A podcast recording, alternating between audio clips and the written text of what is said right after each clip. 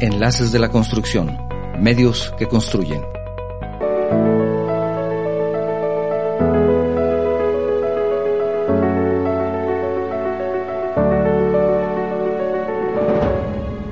Uno de los objetivos del Museo de Ciencias Ambientales, que es parte del Centro Cultural Universitario de la Universidad de Guadalajara y que además es el primer museo de historia natural de su tipo en el mundo, es propiciar un espacio educativo y cultural para conocer, estudiar y accionar un desarrollo amigable con la naturaleza. Te invito a escuchar esta charla con el doctor Eduardo Santana Castellón, director general del Museo de Ciencias Ambientales de la Universidad de Guadalajara. Empezamos.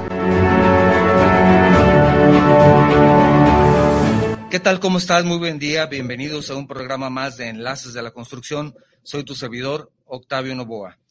Estamos transmitiendo de manera simultánea y en vivo desde nuestro estudio en la ciudad de Guadalajara, Jalisco, México, para todo el mundo, por medio de las plataformas de guanatosfm.net, radio por internet, Facebook Live y ahora también directamente en vivo desde nuestra plataforma de YouTube, Enlaces de la Construcción.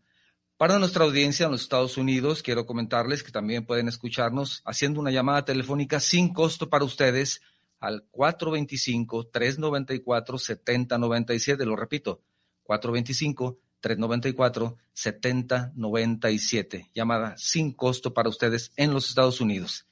Si lo que deseas es enviarnos un mensaje vía WhatsApp, tenemos disponible el número 3329 52 55 22. 3329 52 55 22. Si tu mensaje es de fuera de la República Mexicana, te recuerdo utilizar el prefijo 521.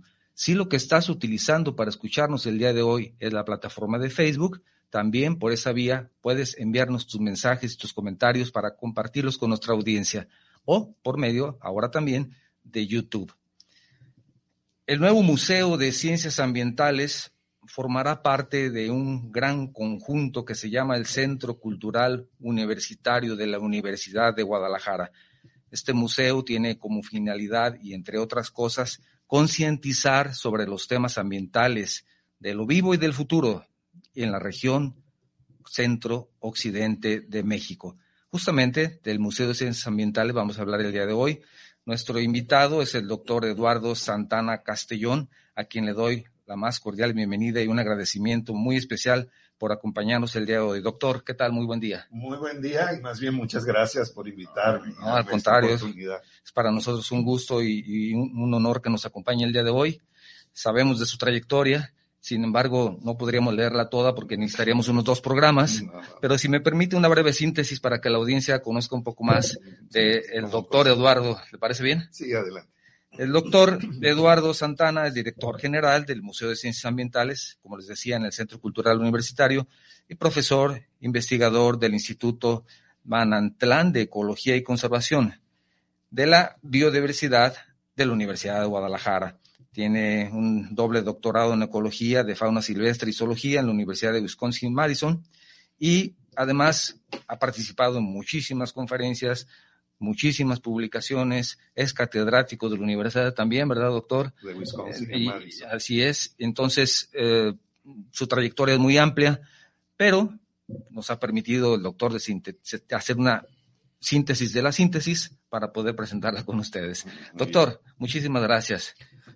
No, pues la verdad que es un placer y empiezo diciendo que, bueno, ya lo dijiste, yo soy ecólogo de fauna silvestre, mi doctorado fue con pajaritos, mis alumnos estudian murciélagos y o sí. sea, hay peces, eh, no, no soy ni arquitecto ni, ni, ingeniero civil, pero bueno, algo he aprendido en estos 10 años claro, que he estado claro, trabajando con el museo, claro. así que con mucho gusto comparto hasta el nivel de conocimiento que pueda tener del tema. Se, se lo agradezco. Coméntenos algo que sabe muy bien, cómo surge y cuándo esta intención, esta idea de edificar un museo de este tipo? Mire, la, eh, empieza eh, técnicamente desde los años 60 con el ingeniero Federico Solórzano. Uh -huh.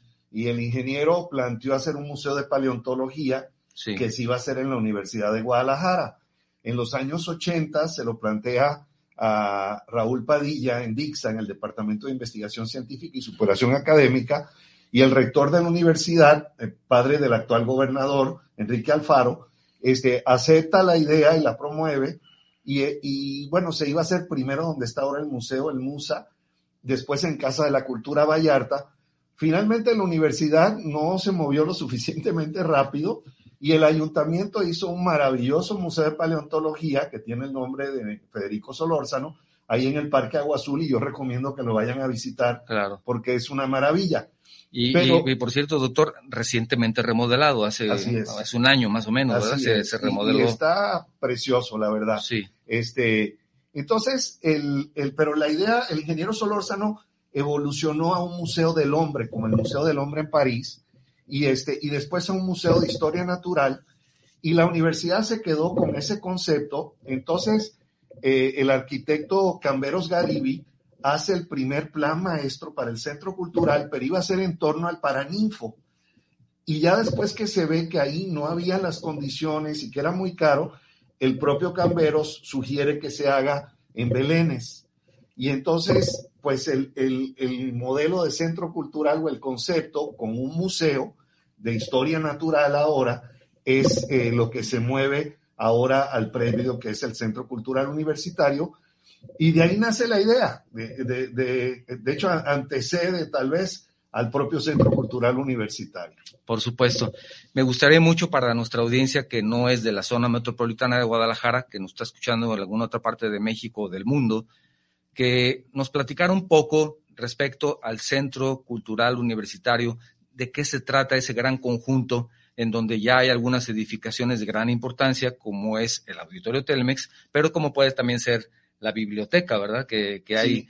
y un, una, no recuerdo el nombre de, del, que está justamente junto al museo, de, para conciertos. El trans, ah, el conjunto Santander el de conjunto Santander, que es parte de ese conjunto. Es. ¿Nos puedes platicar un poco de ese conjunto en, en particular? Sí, cómo, cómo no. Eh, el Centro Cultural Universitario nace con un fideicomiso en el 2001 del gobierno del estado de Jalisco, el Ayuntamiento de Zapopan y la Universidad de Guadalajara, o sea, tres instituciones públicas que todos los años pues evalúan un plan de trabajo, aprueban un presupuesto y eh, plantean el plan de trabajo para el siguiente año.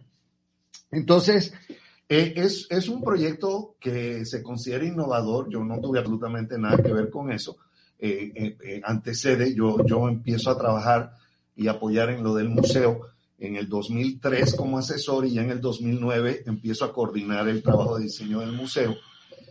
Pero este, el centro cultural es un eje educativo cultural que tiene la universidad donde le creció, es una reserva urbana que le creció la ciudad alrededor y entonces generó un elemento que por lo que veo y he aprendido es innovador a nivel de toda América Latina, como se viene planteando.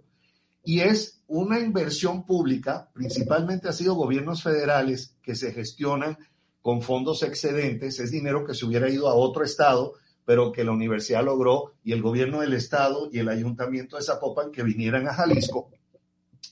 Y discúlpame, pero voy a hablar con superlativos. Entonces, tiene el auditorio Telmex que durante sí. los primeros años, eh, más de, para más de 11 mil personas, estuvo entre los primeros cinco mejores según la revista Polestar, ahora está número 24 en el mundo, ya después de 10 años de existencia, por eventos. La Biblioteca Pública del Estado Juan José Arriola, que es la más grande de México en metros cuadrados y la segunda más grande en número de, de volúmenes.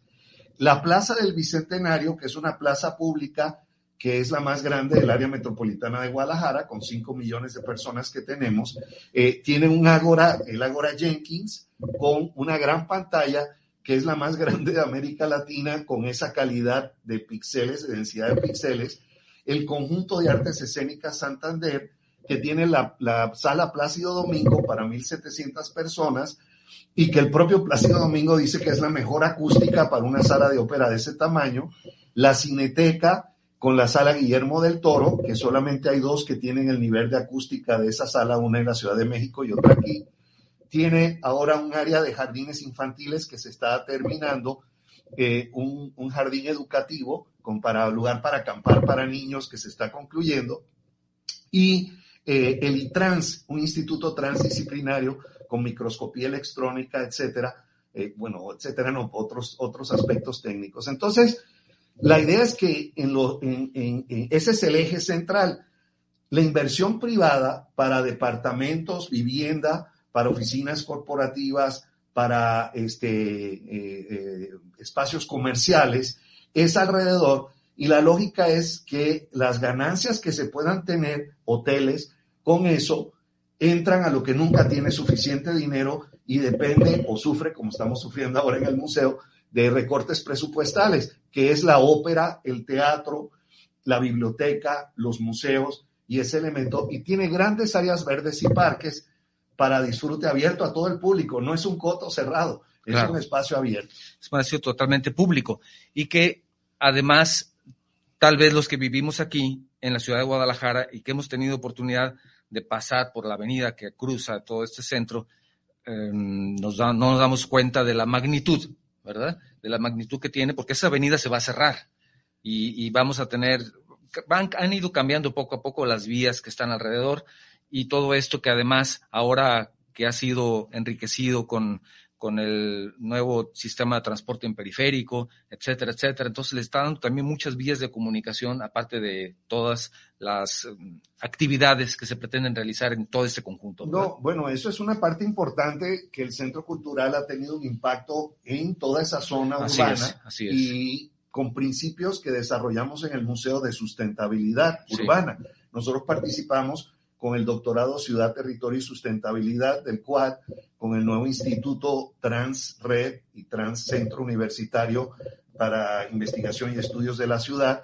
Con el MIT se firmó un convenio con el MIT Media Lab para estudios de la ciudad con una maestría en ciencia de la ciudad y el museo va a ser la sede del laboratorio de la, de la ciudad con MIT y los trabajos que estamos haciendo. Lo interesante es que, bueno, cuando Eduardo López Moreno eh, de ONU Habitat vio el proyecto, abrió un espacio en el Foro Mundial Urbano en Kuala Lumpur, donde hablamos sobre proyectos de vivienda. De hecho, en FIAPSI, la organización más antigua del mundo internacional de inmobiliarias de bienes y raíces, que trabaja con las Naciones Unidas, eh, eh, en su presentación que hizo en la ONU de los proyectos innovadores, presentó este proyecto hace dos años. Entonces, de aquí nace una certificación de lo que eran los antiguos DUIs y después hubo cambio de gobierno y se llamaron polígonos estratégicos urbanos sobre esquemas de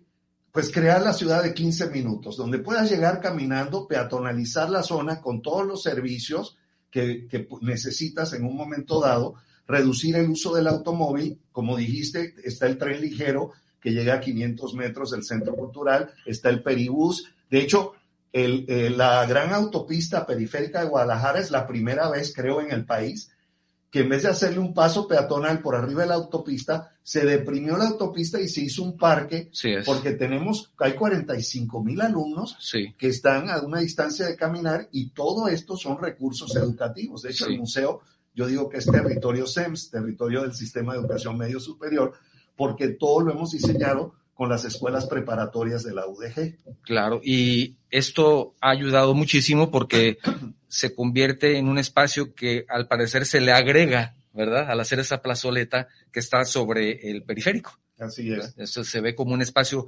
agregado muy bonito a nivel en donde todos podemos disfrutar de ese gran espacio. Con arte, un arte muy bonito. Además que...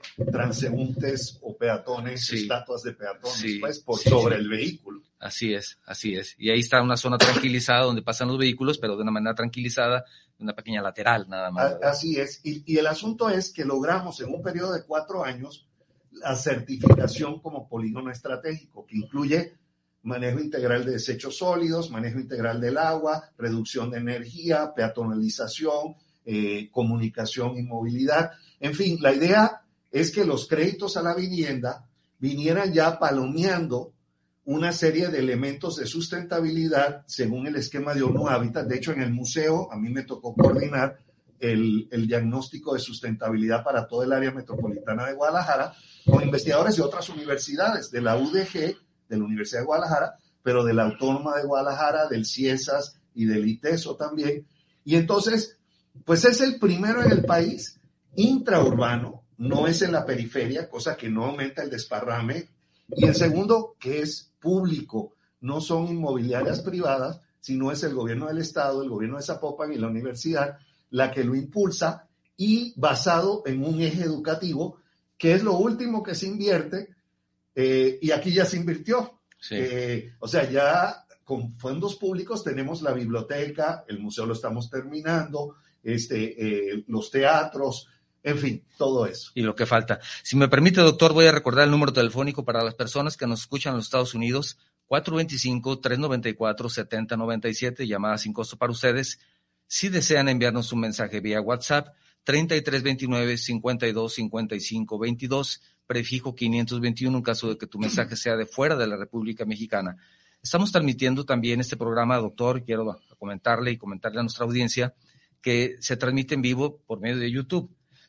También por ahí nos pueden enviar un mensaje. Sin embargo, todos los miércoles a las 5 de la mañana, este programa se retransmite. ¿Por qué miércoles a las 5 de la mañana? Bueno, buscamos que las personas madruguen. No, no es cierto. No, doctor, lo que pasa es que tenemos una gran audiencia, y les comento, también en España, en Cuba, en España. Tenemos mensajes eventualmente de Alemania, incluso de, de Arabia Saudita, de algunos otros lugares del mundo. Y para ellos, escucharnos el sábado a esta hora, pues para ellos son las 2 de la mañana o las 8 de la noche. Entonces, eh, buscamos este espacio y, nos ayudó el productor de Guanatos FM, a quien le mando un saludo, Israel Trejo, por su apoyo. 5 de la mañana los miércoles, que son las 12 del día en España o las 4 o 5 de la tarde en Alemania. Entonces tenemos la oportunidad de que los que no están en nuestro horario habitual tengan la oportunidad de escucharnos. Entonces, si ustedes nos escuchan en una retransmisión, retransmisión, también pueden enviarnos un mensaje al teléfono, queda abierto, 3329 52 prefijo 521, y también tenemos oportunidad incluso de, mandarles una, una, respuesta si ustedes así lo desean y nos, nos lo permiten. Doctor, cuando tenemos nosotros la imagen de un museo, de pronto nos encontramos con esa, tal vez ese, por lo menos a mí me pasa, esa idea de que llegamos solamente a admirar alguna pieza escultórica, llegamos solamente a ver una, una excelente pintura, o llegamos a ver las hojas de una constitución, abierto el libro en ese lugar en donde se redactó un tema interesante para la historia de un país, pero no pensamos en que sea interactivo, que sea vivo, que sea como el Museo de Ciencias Ambientales está destinado. Cuéntenos respecto a eso. Sí, bueno, yo también pensaba eso, por eso durante cuatro años me invitaron a coordinar el proyecto y dije que no durante cuatro años, hasta que finalmente, pues ya mm, creamos algo, algo diferente y, y qué bueno que me haces esa pregunta. Efectivamente, así son los museos. Hay gente que dice, los museos se visitan dos veces, cuando uno va de niño y cuando uno lleva a sus niños. Sí. Y otra gente a veces dice, que comparando el museo con otras cosas, dice, cuando te dicen, oye, vamos al museo de arte tal y tal, y tú dices, ay, no, yo ya lo vi. Sí. Pero si alguien te dice, oye, vámonos a la playa, a ti no te dice, ah, no, yo ya vi la playa. Sí, ya no voy. Esa es la clave. Sí. El museo es una experiencia, no, no un lugar para visitar. Y yo pensaba, efectivamente, que el museo eran, y así eran antes, lugares para transmitir información, proporcionar conocimientos, y era una comunicación unidireccional. Los especialistas, expertos, conocedores le decían a un público ignorante lo que debían saber sobre las piezas que ellos curaban. Bueno, pues este, ya los museos han evolucionado. De hecho, ahora en el International Council of Museums hay un debate y una pelea inmensa sobre la nueva definición de museos, porque en el mundo los museos han estado llenando vacíos y entonces se habla del museo interactivo, del museo participativo, del museo relevante, del museo total. En fin, los museos se vuelven espacios para el desarrollo comunitario, se vuelven espacios para que la voz del visitante se escuche y ya no solamente la voz del experto. Y ahora con, con, por ejemplo, el movimiento Black Lives Matter, el racismo y el colonialismo se ha estado ahora eh, analizando en los museos porque muchas piezas de museos que nos encantan, pues fueron robadas durante procesos del el colonialismo de México o, de Perú eh, o de África y, cómo es como cuando los nazis le robaron a los judíos eh, sus piezas de artes cuando hicieron el genocidio. Pues esto igual, entonces ahora se está reanalizando ese elemento de los museos y este museo no es diferente en ese tipo. Para este Museo de Historia Natural, ¿qué es lo que tiene diferente? Lo primero es que lo moldeamos en base al concepto de reserva de la biosfera. Mm. Así que no nace copiándonos de otros museos, sino de un modelo, y hay lo que se llama el modelo mexicano de reserva de la biosfera, que incluye un elemento participativo de las poblaciones locales, que objetivo es educación, investigación, conservación y desarrollo social. Entonces, ese es el primer elemento raro, vamos a decir, de este museo. En segundo es que son cinco instituciones diferentes en una. Primero es un parque urbano abierto al público, son dos hectáreas, 1.5 hectáreas en jardines alrededor y 0.5 hectáreas de un jardín de azotea, que lo pidieron los vecinos en los talleres que hicimos para que, para, para que sus hijos no tuvieran un espacio para construir comunidad y no quedaran, no cayeran garras del crimen. Entonces, este, así que es un parque público urbano. En segundo lugar, es un centro de desarrollo comunitario. Tenemos un espacio que no es para visitantes, es para los vecinos, asociaciones barriales, para discutir sus problemas, construir consensos y buscar alternativas, sirviendo como vínculo con diferentes niveles de gobierno y con organizaciones y fundaciones y el sector empresarial, etcétera, pero también donde puedan venir el 25% de los hogares o más están dirigidos por mujeres, que si están trabajando, pues es periodo que sus hijos pueden estar solos en la casa, en fin, más, vulnerable. Entonces es un espacio para brindar oportunidades a esa juventud. Es como decir, los scouts, por, decirlo de una manera, pero en torno a, socioecología, al tema del museo. Y ya trabajamos en la comunidad, en Lomas del Centinela y, en otras alrededor que, están, que son muy marginadas, las más marginadas del área metropolitana de Guadalajara. Y estamos en Zapopan, que es el municipio que siempre está en los de mayor niveles de inequidad en todo México. En Zapopan no viven los más ricos de México, ni están los más pobres de México, pero es donde hay más diferencia entre ricos y pobres dentro de un mismo límite municipal. En tercer lugar, es un centro educativo. Tenemos laboratorios de física, química, biología, talleres de mecatrónica, salones de clase y un auditorio para las preparatorias que se diseñaron con las profesoras, profesores y orientadores educativos de las prepas, con más de 80 personas. Y todas las exhibiciones interactivas están vinculadas a la currícula formal. Con los, lo hicimos con los profesores de las preparatorias. Está diseñado para adolescentes de 12 a 18 años.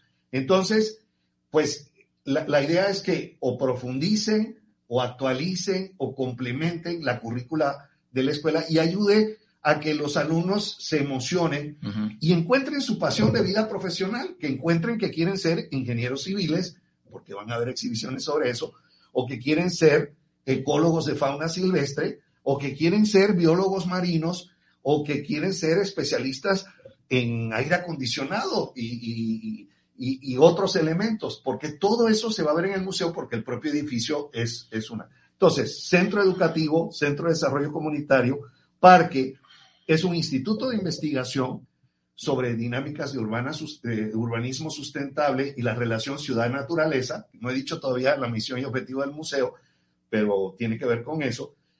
Y finalmente es un museo, pero son tres tipos de museo, de historia natural, de antropología e historia sobre el occidente de México, que es un lugar único en el planeta, y después si quiere hablemos por qué, y un centro interactivo de ciencia. Esto nos hace pensar que cuando yo estaba en la escuela, en la preparatoria, me dieron una clase de orientación vocacional. Imagínense ustedes cómo ha evolucionado ese concepto de orientación vocacional a llevar a un grupo, y estoy hablando de un ejemplo de lo que se va a poder hacer ahí, para que conozcan verdaderamente lo que se trata una profesión en particular y se entusiasme, se emocione y decida justamente tomar ese tipo de camino. Así, así es, y de hecho la idea que tenemos, y ya voy a soltar la sopa de algo, pero es que desde la escuela el alumno entra por internet, pone su código de alumno y empieza a escoger su ruta en el museo. Y al escoger su ruta, hace cuenta que es como, como una clave dicotómica para identificar una planta. Va tomando decisiones de las salas, porque es, es transdisciplinario el análisis, y ahorita te explico el concepto de las salas, pero cuando termina su ruta y le da enter, le llega a su orientadora educativa, tomó un examen de orientación vocacional sin saber que estaba tomando un examen, en base a una serie de preguntas, de, decisiones que toma, viendo las exhibiciones y viendo las preguntas que se analizan. Y de esa manera aportamos a que, a que encuentren su pasión profesional y su pasión de vida. Sin darse cuenta. Sin darse cuenta. si le dice al alumno, va a hacer un examen, pues no va a entrar. Sí, así Qué interesante. Si me permite, doctor, por última vez recordar el número telefónico para las personas que nos escuchan en los Estados Unidos, 425-394-7097 es una llamada sin costo para ustedes. Pueden llamar a ese número y se enlazan de manera directa a nuestro programa. 33 29 52 55 22 y lo que deseas es enviarnos un mensaje vía WhatsApp y el prefijo 521 si tu mensaje es de fuera de la República Mexicana o también por medio de YouTube o de Facebook si estás utilizando alguna de esas dos plataformas para escucharnos el día de hoy. Tenemos un par de comentarios, si me permite, doctor. Alejandro González le manda un gran saludo, ingeniero Alejandro González, manda un saludo al doctor, gran participación, felicitaciones. Olivia Río Llamas también dice saludos, felicidades al programa, saludos al invitado. Dice, ese doctor, le dice la, la señora Olivia, ese proyecto debe terminarse porque será para mejorarnos. Entonces, se va a terminar, eso estoy seguro que se va a terminar. No sé cómo, pero sí, el doctor sabe mejor que yo. Familia Bielsa, saludos desde Torre de la Vega, España. Mire, ustedes están desvelados. Saludos por este excelente programa, saludos al invitado, eh, al doctor y al ingeniero Octavio. Gracias. Daniel Albarrán también, saludos. Escucho su programa ahora en Acaponeta, Nayarit. Saludos para Enlace de la Construcción y saludos para el doctor. Bueno, imagínense, estamos hablando de nada más en este momento, personas de Guadalajara, personas de Nayarit, personas de España. Entonces tenemos ahora cómo la virtualidad nos ha permitido pues, crecer tanto. A la persona de España decirle que las cimbras curvas que usamos para el, la forma rara del edificio, ya hablaremos del edificio, sí. Eh, son de España, de una empresa española, y es de las primeras veces que se usan aquí en Jalisco y, y tal vez de las primeras en México. Este, nomás para terminar lo conceptual y tal vez entremos en lo, la parte de, arquitectura. Vamos a entrar, Este, pues bueno, lo, lo, que nosotros vimos es que vimos las tendencias mundiales que estaban ocurriendo y ustedes ya las conocen, el calentamiento global, eh, la pérdida de biodiversidad, la extinción de especies, lo que se llama ahora el antropoceno, la época en que hemos cambiado el planeta y los seres humanos por primera vez hemos creado un estrato geológico. Eh, hay un kilogramo de concreto por metro cuadrado en la superficie terrestre del planeta ah, en promedio. O sea, hemos creado una nueva piedra que no existía. Hay una capa de metales puros como el aluminio o amalgamas como el acero que no existía antes. Hay una capa radioactiva de plutonio y cesio de las pruebas eh, nucleares de las bombas que se, empezaron en los años 40 y 50, este, que cubre todo el planeta. En las plantas de ahora tienen un isótopo de carbono 12 que es producto de la quema de combustibles fósiles, que se puede ver. De hecho, hay toda una capa de fósiles del animal que hemos hecho el vertebrado más abundante del mundo. Así que si viene de otra galaxia, viene un paleontólogo como el ingeniero Solórzano, en vez de encontrar para esta capa eh, huesos como los de los dinosaurios que se encuentran, ya hay una capa de huesos de pollo fosilizados, porque el pollo es lo más abundante. Y ya puedo seguir así, o sea, hemos, hemos hecho, hay, hay discusiones y hay debate si el antropoceno es en realidad una época o es un evento geológico.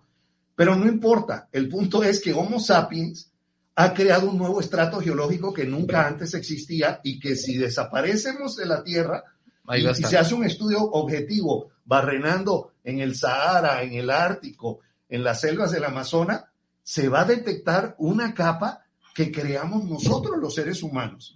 Entonces, pero tal vez lo más relevante es que vivimos en ciudades. Y eso, a partir del 2007, la mayoría de los seres humanos vivimos en ciudades. Eso en los 300 mil años de historia de nuestra especie, y han habido muchos seres humanos en la Tierra, nosotros no somos los únicos. De hecho, ya sabemos que somos híbridos por lo menos de tres especies diferentes de seres humanos. Somos híbridos con los neandertales y de nocivanos. Pero en esos 300 años, la ciudad moderna es el 0.02% de nuestra existencia, o sea, menos del 1%. No hemos evolucionado en ciudades, no estamos adaptados a ciudades, no sabemos vivir en ciudades. Y estamos ahora, digo, en México ya más del 75% vivimos en, en zonas urbanas, pequeñas o grandes, pero el mundo todavía no es así, pero así lo va a ser para el 2050. Tres de cada cuatro seres humanos viviremos en ciudades. El poder político está en la ciudad, el poder económico está en la ciudad, el poder militar está en la ciudad, el poder científico está en la ciudad. El urbanita, con todo ese poder, va a definir el futuro de la naturaleza, va a definir el futuro del campo que le provee los alimentos, entre muchas otras cosas. Y el urbanita es el más ignorante sobre su dependencia de la naturaleza para subsistir. Y en la historia de la civilización humana, los colapsos de las grandes civilizaciones o ciudades como los mayas fue por un mal manejo del medio ambiente o porque se dieron cambios y no supieron esas sociedades ver las tendencias y adaptarse socioecológicamente. Entonces, el museo toma eso como su misión y su objetivo, y el propósito del museo es comprender la ciudad e inspirar la conservación de la naturaleza que la sustenta. Nos tomó dos años esa frasecita. Sí, bueno, es que no es frasecita, es algo que tiene mucha profundidad, que nos lo ha explicado antes. Y esto nos lleva a que es un edificio con características con la famosa certificación LEED, ¿verdad? ¿Nos puede hablar de algunas de esas características que lo van a hacer edificio LEED porque superan, desde mi punto de vista, lo que se necesita para cumplir con una certificación? ¿O no es así, doctor? Sí, voy a empezar por el concurso arquitectónico. Sí. Primero hicimos el guion científico, después se hace la narrativa museográfica para ese guion científico, y entonces ya nos vamos a dos niveles de diseño. El diseño del contenido y el diseño del continente. El diseño del contenido es lo que lleva dentro del museo y el continente es el edificio. Entonces, el museo no es un edificio. El museo son sus programas y su público, sus científicos y el edificio también. Sí, todo eso alojado en, un, en un espacio. Así es. Que es el museo. Pero en este caso, eh, pues la narrativa fue esa. Entras, primero los jardines alrededor, es el occidente de México, maravilloso lugar de confluencias. Y en otro programa, si quieres, hablamos de qué confluencias son, pero son únicas en el planeta. habrá que tomar otro programa, doctor, porque no nos va a alcanzar. Entonces, después eh, entras en el edificio, ahorita describo el edificio, pero está la sala de la ciudad rodeada por la sala de campo y después la sala de montañas, la sala de desiertos o altiplano árido, la sala de costa y océano y la sala de ríos y lagos. Son salas que no hay paredes, porque en la naturaleza no hay paredes. El visitante se mueve en base a un producto de diseño, que son las texturas, los colores, las formas, el paisaje sonoro, los olores, te dice dónde están cuando tú recorres el museo, que no tiene paredes al interno. Todas esas son concepciones que lo hicimos como paisajes. El Museo de Historia Natural tradicional o está organizado taxonómicamente, el reino animal, el reino vegetal, los vertebrados, los, peces. Y cronológicamente también. O están organizados por biomas o ecosistemas. Los biomas o ecosistemas se definen por altitud, latitud, precipitación, temperatura, evapotranspiración, flujo de energía y ciclos biogeoquímicos. El ser humano no aparece. Entonces nosotros lo hicimos por paisaje, porque en la definición de paisaje es el uso cultural de un espacio natural. Y entonces está indisolublemente ligado el ser humano con la naturaleza. Y entonces de esos paisajes cóncavos o convexos, o sea, cóncavo si es lago o mar, convexo si es altiplano árido o es montaña, llegas al paisaje de la esperanza, que es conceptual.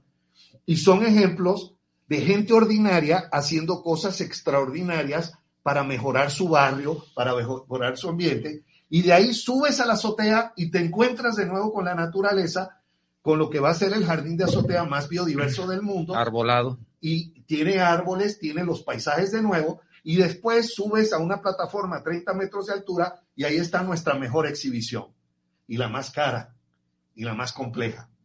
Que de ahí ves toda el área metropolitana de Guadalajara, desde las montañas y la barranca del río Santiago hasta las áreas de favelas en la periferia o el área de alta plusvalía en Andares. Y entonces ves el tren ligero, las rutas de bicicleta, los tinacos de agua. Entonces podemos interpretar la ciudad que queremos cambiar para bien, de que analizamos en el laboratorio o en las exhibiciones interactivas, ahora lo vemos a nivel paisajístico desde arriba.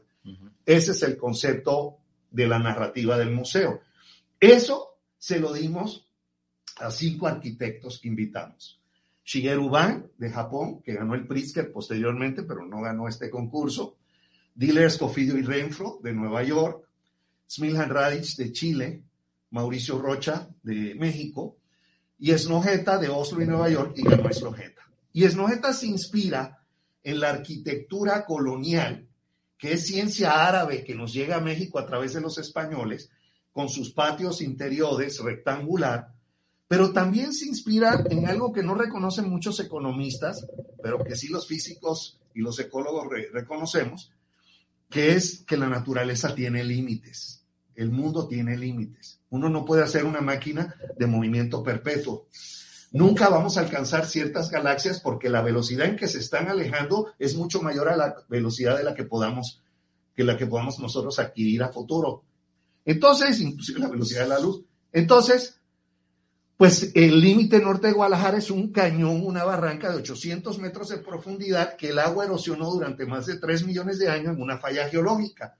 Entonces, agarran y dejan que conceptualmente el agua cambie la estructura de concreto y el patio interior y le crean un cañón interior al edificio con elementos artísticos que evocan los estratos geográficos y el visitante, aunque no entra al museo, como tiene que pasar por ahí, porque es el paso obligatorio entre la biblioteca, la cineteca, el auditorio, tiene una experiencia inmersiva y además de aprendizaje al nivel que desee para eh, sobre la, la ciudad y la naturaleza. Y entonces Esnojeta desarrolló eso y nos orientó en todo el proceso de diseño arquitectónico. Y no, además que no había una experiencia museográfica con ese objetivo, ¿verdad? Pues es lo que nos dicen y es lo que hemos aprendido, porque nos dicen, bueno, hay otro museo igual en México, no. Pues todo el mundo me dice, pues no hay otro igual en el mundo. Así es. Entonces, eh, por eso es que ahorita hay tanto apoyo a que se continúe el proyecto. Y, y, eso es para que nuestra audiencia también conozca un poco más del museo y sobre todo su entorno, su origen, cómo ha llegado, cómo está ahora y la gran importancia, ¿no? la relevancia que tiene el terminar ese gran proyecto. Arquitectónicamente, constructivamente, ¿cuáles pueden ser sus características principales? Algunas de ellas. Bueno, ya, ya, tú mencionaste que nosotros usamos el sistema LEED para certificación y todo el edificio es una gran exhibición. O sea, hay una maqueta que explica cómo se diseñó el edificio y lo que tiene. Tiene un diseño pasivo para con reducción de temperatura, tiene la cubierta jardinada y con pisos blancos que, que reflejan o de color claro tiene una, una forma para reducir el asoleamiento, tiene una fachada ventilada y una masa térmica grande que ayuda a mantener con paredes de concreto llena, pero la fachada de mármol está separada y, y tiene ventilación cruzada. Aparte, toda la sala de galería tiene un piso radiante que es para enfriar, no para calentar. Yo los he visto en Wisconsin, donde doy clases, que son para calentar en invierno este es para enfriar. Y bueno, lo interesante es que yo enseño esto a mis clases y a mis alumnos sobre radiación, conducción, este, evapotranspiración de los animales, pero de pronto no lo entendía yo en el edificio. Entonces yo les enseño que si un colibrí duerme debajo de una hoja en la noche, sobrevive. Pero el otro que está al lado en la rama y no tiene una hoja arriba, pierde calor por radiación y se muere.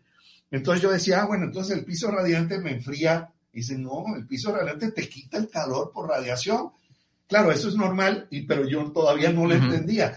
De pronto, uno cuando enseña aprende más que cuando uno era alumno. Entonces, eh, aparte tenemos un sistema de geoenfriamiento de aire, donde por, por unas chimeneas, vamos a decir, se toma aire por uno de los cañones que se genera, entra una retícula que está enterrada eh, bajo tierra, se enfría el aire con la tierra y entonces nos enfría el, el, auditorio que tenemos para 250 personas y los salones de clase en el sótano.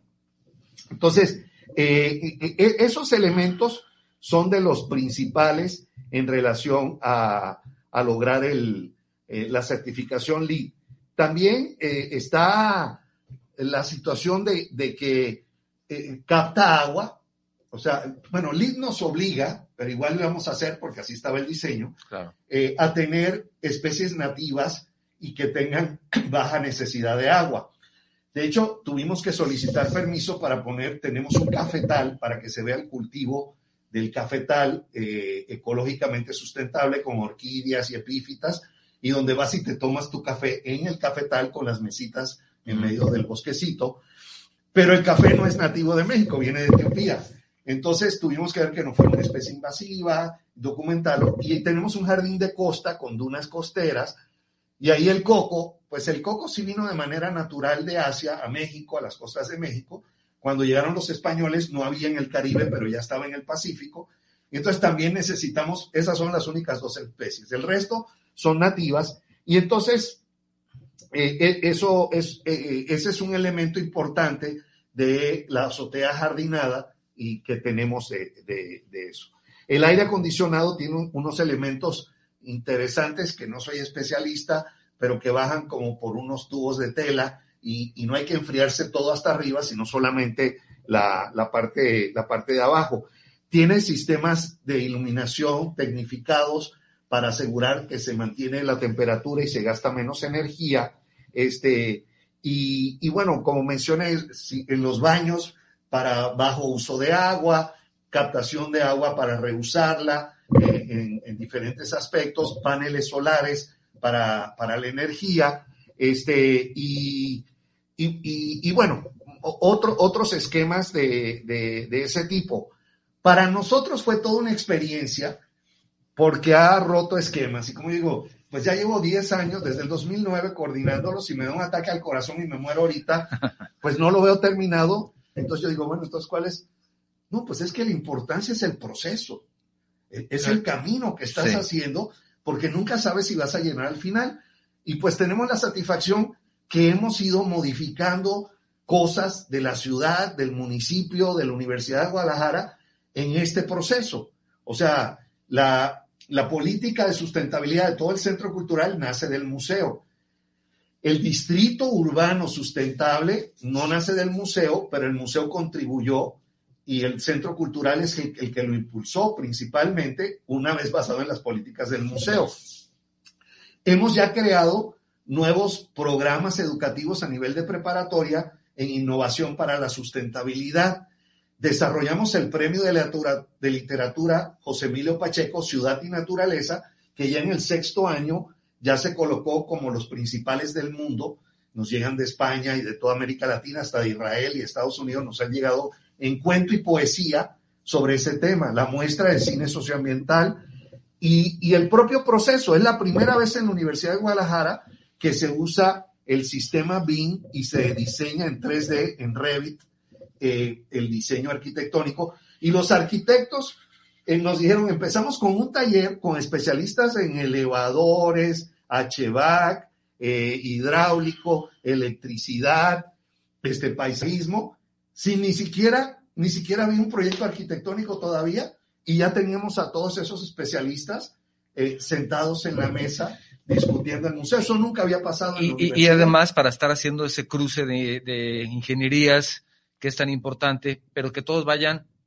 buscando y siguiendo la misión del museo, ¿no? Porque me imagino que más de alguno de los especialistas ha de haber dicho, ah, cara, ¿y esto cómo lo hago si nunca lo habíamos hecho?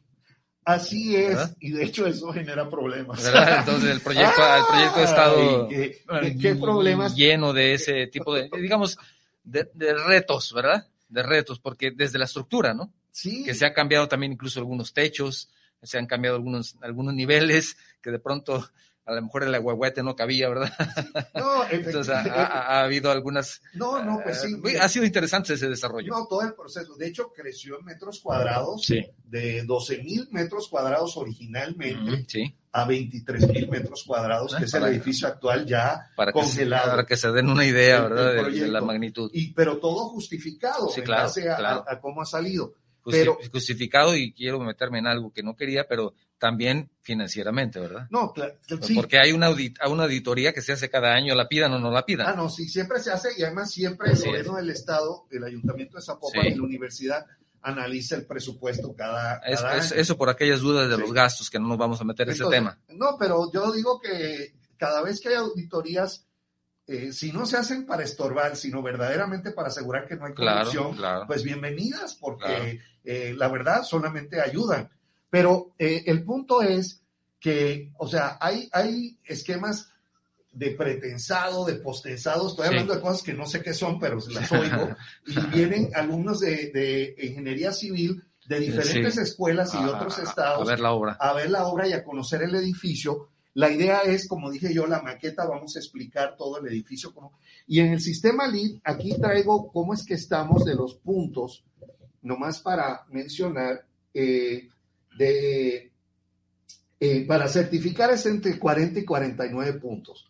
Plata, nivel plata de LEED es de 50 a 59, oro de 60 a 79 puntos y platino de 80 a 110 puntos. Y nosotros ahorita, pues, eh, rebasamos los 110 puntos.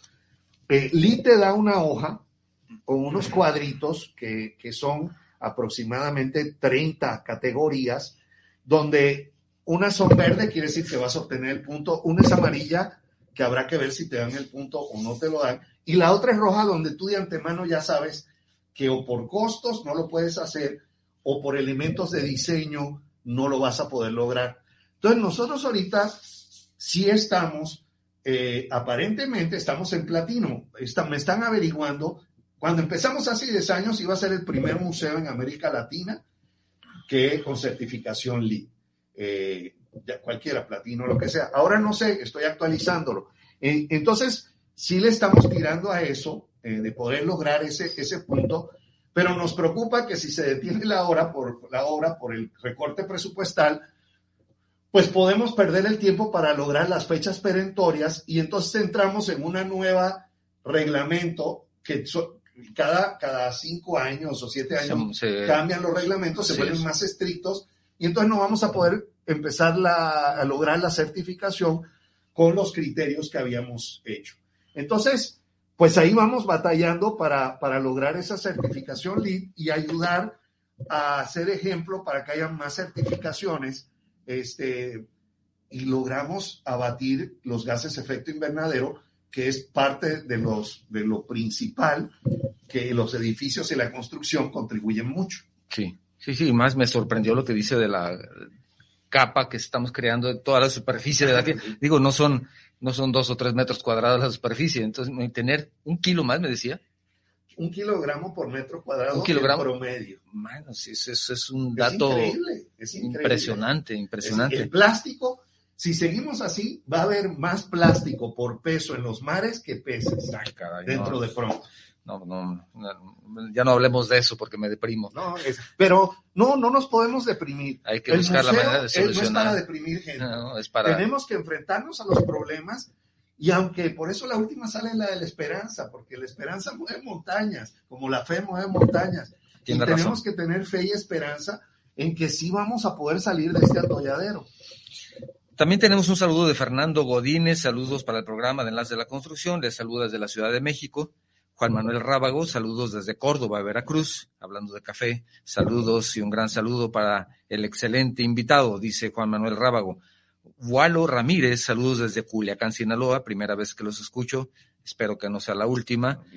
Y les miro, saludos desde Sinaloa, primera vez que los veo, que los escucho, interesante tema, de la construcción, buena charla sobre este museo, que también, aprovechando el comentario de Walo, pues no solamente es un museo para la ciudad de Guadalajara, ahora va a ser un museo que seguramente vendrán a visitar a todo el mundo, ingeniero, eh, doctor. Pues mira, eh, está demostrado que por cada empleo directo que crea el museo se crean dos empleos indirectos. Y nosotros estimamos que vamos a tener 130 empleados cuando esté funcionando el museo. Y los museos traen una derrama económica cuando tienen características como este, porque la gente se queda un día más en una ciudad para ir a ver el museo. Entonces eso es hotel, restaurante, taxi, eh, cine, otras entradas, etcétera, que, le generan una dinámica. De hecho, la universidad ha calculado que el auditorio Telmex, su inversión original o total, se paga cada seis meses por la derrama económica que deja en el área metropolitana de Guadalajara. Y así lleva desde hace 10 años. Pues doctor, incluso pueden irse hasta una semana, porque alguien puede venir el fin de semana a un evento, un concierto en el Auditorio Telmex, después puede visitar la biblioteca donde también es interactiva, también la biblioteca tiene, es, interesante el, tema, tiene muchas actividades que no solamente es ir por un libro, ¿verdad? O puede ir a ver una exposición como hubo la exposición de, Tutankamón, que fue impresionante, o escuchar un concierto, a lo mejor viene algún gran tenor, tenemos la oportunidad de escucharlo en, el, en el Centro Santander, y de paso también pues visitar el museo, imagínense, es una semana, no solamente es un día o dos.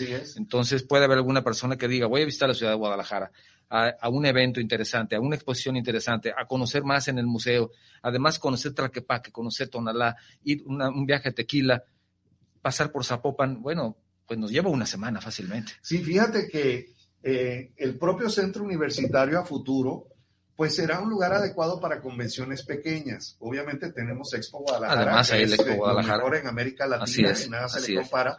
Pero para algo más pequeño, pues en los propios hoteles que van a ver, en el auditorio del museo, los auditorios del conjunto Santander, el auditorio Telmex, el auditorio de la biblioteca o el centro universitario de eh, Ciencias Sociales y Humanidades y el de eh, Ciencias Económicas y Administrativas. Y nos falta el estadio y el estadio que está ahí cerca de los chavos. De, béisbol, entonces también no, lo habíamos mencionado. Todo eso está walking distance, o sea, todo eso se llega caminando, entonces la gente puede venir con su familia, ir a su evento profesional, mientras la familia va al museo, va al cine, va al teatro, va a la ópera, va al auditorio, Así este, o, inclusive toma un taller de aprendizaje en el Centro de, Ciencias Económico-Administrativas. Sí. Entonces sí, sí, sí junta. Déjame mencionar algo porque si no lo menciono, los ingenieros, ya nos quedan unos minutos, entonces. Los ingenieros y los arquitectos se van a molestar conmigo.